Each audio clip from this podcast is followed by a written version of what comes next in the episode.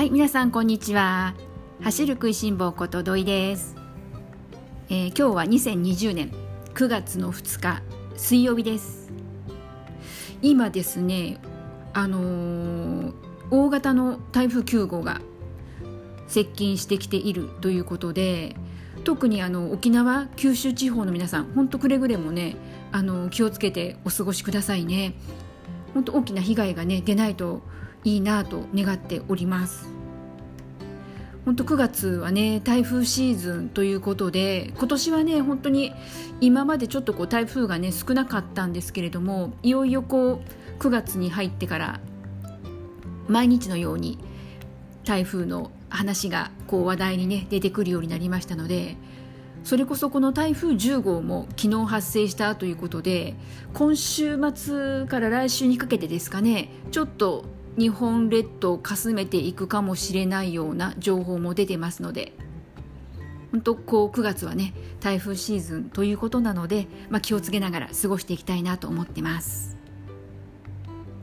えー、さて皆さんあの8月の締めくくりいかがだったでしょうか？ちょうどね、えー、1000回放送収録したのが8月31日ということで、あのー、収録の後私今日あと1回走れば100キロに到達できるというところで走るというまあ公言をさせていただいたおかげで皆さんありがとうございました。おかげさまで無事走ってくることができてですねギリギリですけれども100キロ手が届きました。やっぱり気持ちがいいですね。なんかこうキリのいい数字というところが。実はですねその前の月要するに7月ですよね。7月は逆にギリギリ手が届かなかったんです。9 5 6キロだったのかな、まあその時はですね、まあ、とりあえず無理しなくてもいいかというところで、まあ、やめてしまったんですけれども、まあ、8月は皆さんのお力もお借りしてですね無事到達できたということで。結構満足感ある締めくくりになりました。まあこうね100キロが多いのか少ないのかっていうのはもう本当にこのマラソンはね常々私も言ってはいるんですけれどもあの誰かと、ね、比べるというものではなくてあくまでも対自分というところなのでまあ参考程度にしていただければいいかなと思いますしもう私ですねびっくりしたのがこの8月この暑かった8月ですよ。もう同級生で400キロ以上走ったというつわものがおってですねびっくりしちゃいました。400キロですよ。もう私1ヶ月でもうやっとのことで100キロ到達したのに、まあ、つまり私の1ヶ月分を1週間ペースでこう走っていたということになるので単純計算できますと。本当すごいですね。なのでもうああ走っている人は走っているんだなと思いつつまあでも自分のペースも守りつつ頑張って楽しんでいきたいなと思いますね。あのー、私ですねこうもうマラソンを始めて2004年が初フル参加ということだったんでもう15年以上経っちゃったんですけれども時々聞かれるんですよ。あのなんでそんな長く続いたの？ということをねそんな質問を受けることがあるんですけれどもまあその時に、まあ、必ず答える答えは私2つあってですねまず1つがもうとりあえず楽しむこと。でもう1つがハードルを低くまあハードルイコールまあ目標ということでまああまりこうねあの私の場合はあくまでこうファンランナーということでやっているのであのとにかくいかにハードルを低く設定してですね目標を低く設定をしてもうあの市民ランナーの皆さんこの放送を聞いてくださっている方もご経験あるかとは思いますけれども仕事で疲れて帰ってきた日にいかにこう走るかっていうのはやっぱりもう誰かに迷惑かけるわけでもないですしもう本当対自分なわけですよ。なので本当もういかに自分を騙してですね自分をコントロールするか。もうそこですよね。なのでまあその自分を騙すことすらもう楽しんじゃえというようなそんな感じでまあ振り返れば続けてこられたなというそんな感じですね。もうできることならば本当に健康のために走っているという最大目的もありますのでなので、まあ、生きている間って言ったらちょっと大げさになっちゃうかもしれませんけれどもおばあちゃんになってもなんかこう走っていられたらいいなぁなんて思ってます。皆さんはどうでしょうかね。結構ね両極端に分かれるんですよね。このこの1回の大会ここでもう全力を出し尽くしてもう1回きりでいいよというまあランナーさん。あとはこうランニングの楽しさにはまってこうずっとこう続けているランナーさん、ね、結構周り見ても分かれますからね。なのでまあ私がなぜ続けてくることができたのと聞かれたら、まあ、楽しむこととハードルを低くこの2つですね。なのでまあ9月もですねこの2つ楽しむことハードルを低くもちろんこの目標で頑張っていきたいと思います。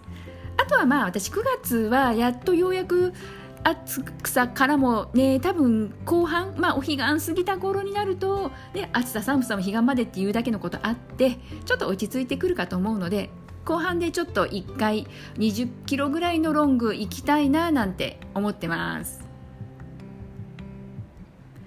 私が住んでいるこの愛知県この半田市というところなんですけれどもそのですね秋になると秋というかまあそのお彼岸の季節なんですけれども八勝川という川がありましてそこにですね彼岸花がものすごく綺麗に咲く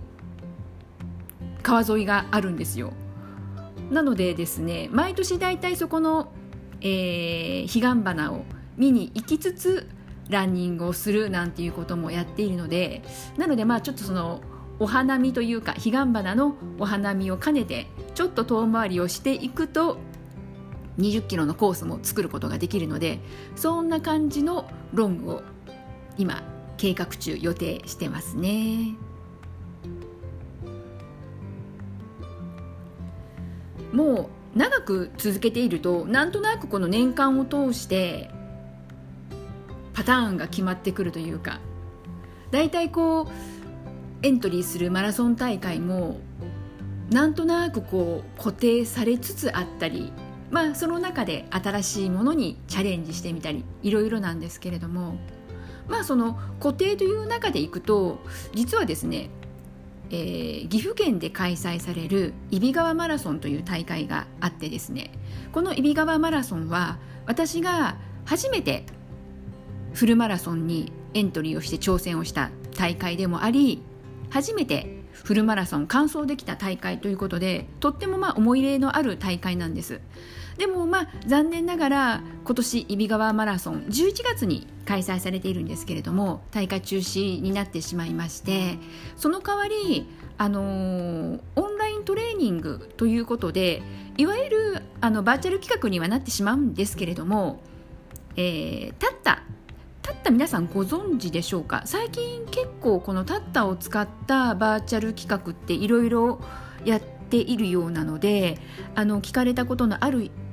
方もねランナーさん多いかなとは思うんですけれどもあのアルファベットで TATT ということでいわゆるこの GPS 機能もついたあの、ま、ランニングアプリということでいろいろな他のランニングの、えーとアプリとこう連携が可能なので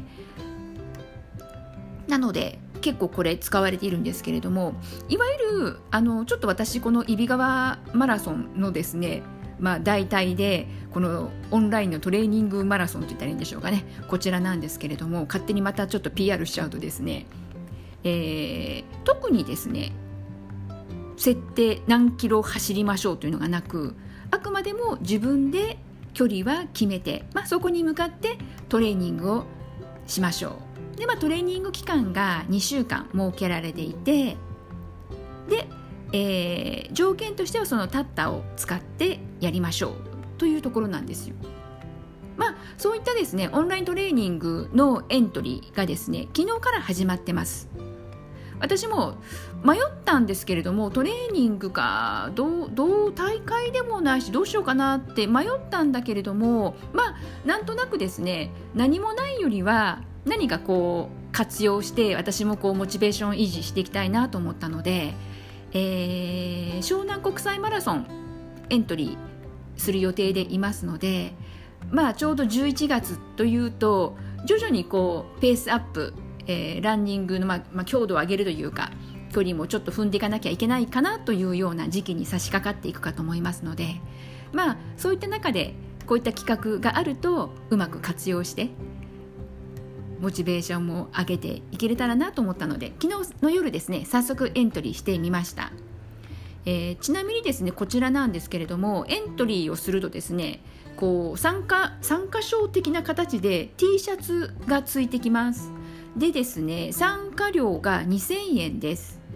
でかつですね先着順になっているのでもしこの放送、えー、聞かれてですね気になられた方は岐阜県で毎年開催されている大会ではありますけれどもバーチャル企画ということなのであの遠方の方もねあのぜひ参加していただけたら楽しめるだろうしあとはうーんそうですねこの参加 T シャツってこう同じ T シャツ着て走っている人ともし偶然一緒になったらあって思ったりちょっとこう挨拶したくなっちゃったりするじゃないですか。なので、まあ、そんなね、あの、効果もあるかもしれませんので気になった方は先着順ということなのでぜひぜひエントリーしてみてください。まだ大丈夫かしらね。私この収録前に確認しておけばよかったですね。一応ですね先着2000名ということになってました。なので、ね、せっかくエントリーしようと思っても締め切られたあ締め切りになっちゃっていたというふうになってもちょっとね残念なので早めにチェックしてみてください。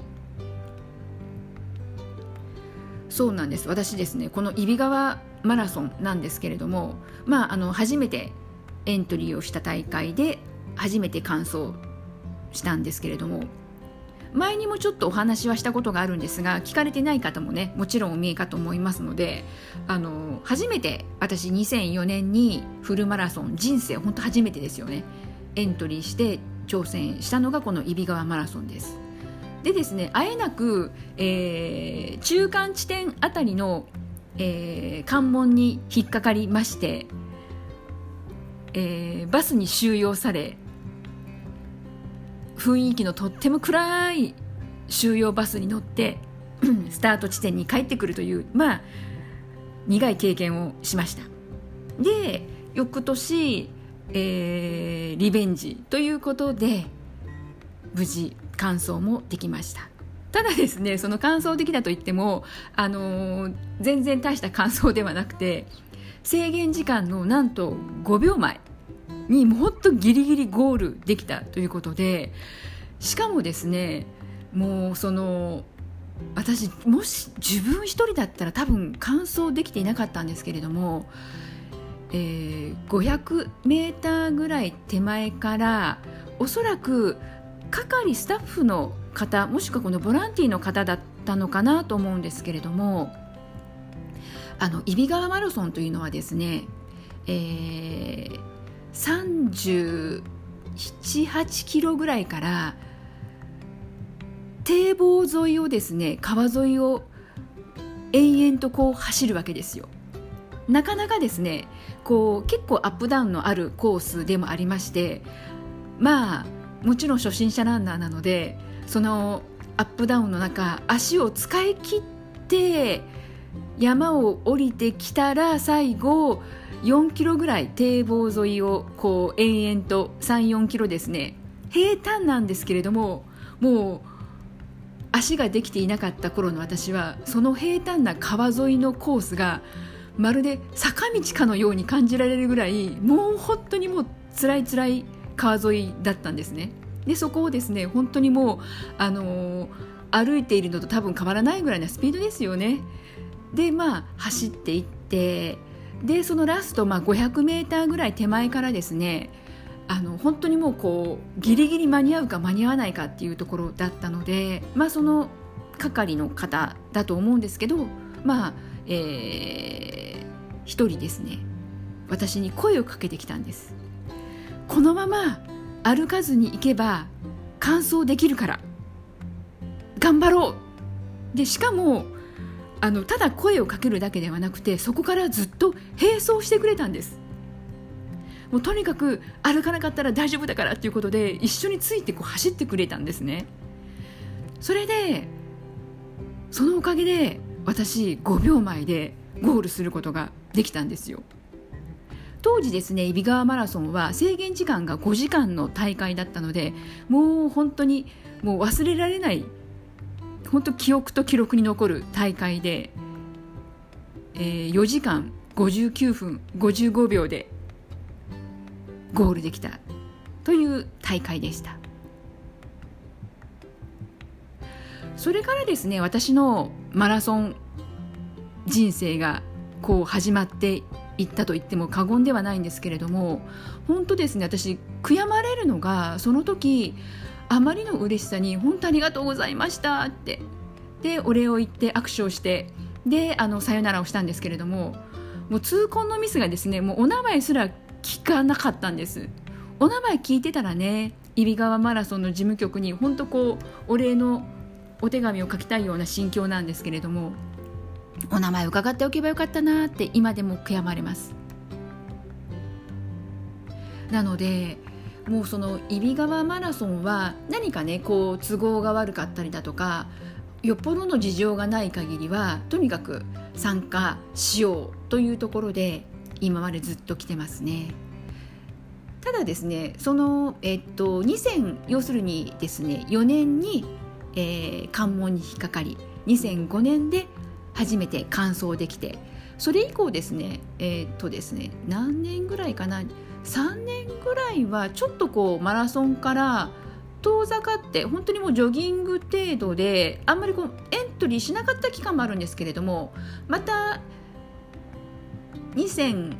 えー、多分10年ぐらいからですかねまたちょっとこう走ろうかなというこの大会にも参加してっていうようなスイッチが入ってやってるんですけれどもその次からはですねそのそれまでは完走が目標だったんですけれどもそれ以降はずっと4時間半を切りたいという目標を掲げてきました。でその4時間半というのも結構安易な理由なんですけれどもあまりにもその揖斐川マラソンにその頃ずっと出ていたので揖斐川マラソンは5時間が制限で最初その5秒前ということであまりにも時間に追われギリギリで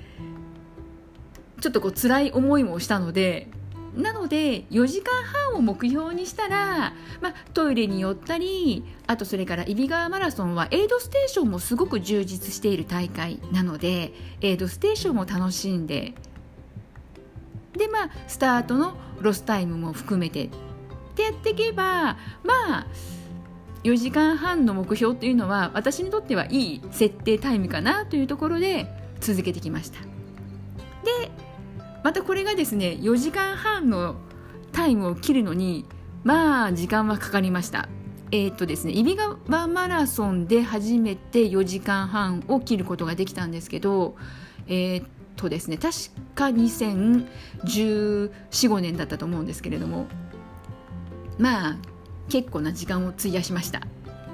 でですね4時間半、まあ、他の大会にも出るようにはなってたんですけれどもずっとこう4時間半を目指していてなかなかですねあと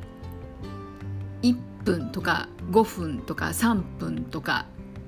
こう本当にあとちょこっとのところで切れないというのが何年か続いて一番残念タイムが、えー、4時間30分ジャストっていうのもありました。でもサブ4.5なのでギリギリアウトじゃないですか。もうその時はねあと1秒というねとても残念な思いで。なのでまあ残念が多かったから続いてきたんでしょうかね。まあこういった形でね、あのー、なかなかこうゆるゆるとやっている市民ランナーもおりますのでこの放送をお聞きの方でですねもしかしたらねまだこうランニング始めたばかりでそれこそそうなんですよ。この今年の春ねコロナというところで結構こう自宅にねこういなきゃいけない時間が皆さん増えてしまって急に街中結構こうランナーさんって増えたじゃないですか。なのでもしかするとこのコロナをきっかけに走るようになってで、まあ、せっかくだからということで今も続けているよというそういうランナーさんもねいらっしゃるかと思いますので本当ですねあのこんなこうノロノロの私から言えることとしては続けてたら必ず目標達成できますので。なのであのぜひぜひですねマラソン大会。せっかくね走り始めたのであればどんなマラソン大会でもいいので1回ですね今年はねなかなかリアルな大会出るのも難しいかもしれないんですけれどもあの探すとですねいろいろちょこちょこと出てきたりはしていてとりあえずエントリーはできるよまあ大会のねえー、可否というのはまだちょっとねわからない部分も多い状況ではありますけれどもぜひね大会の楽しさっていうのも味わってもらいたいななんて思います。そんなわけでですね今日はちょっとえー、揖斐川マラソン勝手にちょっと PR というような話になってしまいましたけれどもぜひぜひ、えー、本当ですね揖斐川マラソンいい大会なんですよ。あのー、じゃあもうちょっと話しちゃうとですね、えー、何がいいかというとですねとてもですねいわゆるこの都市型マラソンとはちょっと違っていてあの地域の皆さんがとてもこうさん、えー、ボランティアもそうなんですけれども応援が温かくてそれこそですね保育園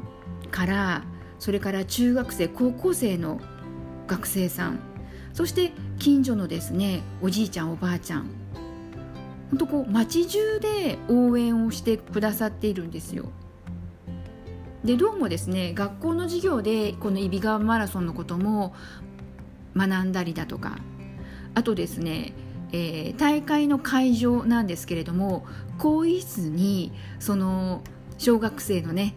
みんなが書いてくれたこう応援メッセージ応援の絵とかメッセージが書かれていたりあとですね、えー、感想書なんですけれども後日郵送で送られてくるんですけれどもそこにですね一緒にその応援をしてくれた沿道でね応援をしてくれたみんなからですねこうメッセージが書かれたものがですね一緒に送られてきて結構ですねあれはねなかなかねジーンときますよ。本当に私もいろいろマラソン大会参加してきてますけれどもこう街ぐるみで応援してくださっている本当に数少ないマラソン大会だなって思います。なのでこう沿道にですね本当にちっちゃいまだ本当に小学校上がっていない保育園の子たちがですねずっと並んで頑張ってってこうハイタッチで応援してくれたりだとか私結構ねハイタッチも好きであのそれもね中にはねロスタイムじゃんとかって言われちゃうんですけれどもでもそれ以上に私はパワーをもらえるのであのハイタッチは積極的にもらいに行くタイプです。なのでねまた来年は揖斐川マラソンリアルな大会として再開されることを願いつつですね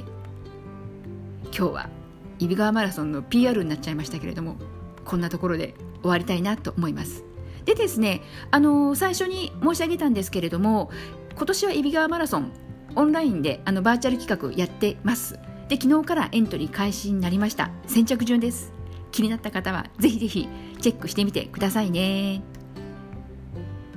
では今日はこんなところで終わりにしたいかと思います。ではではまたね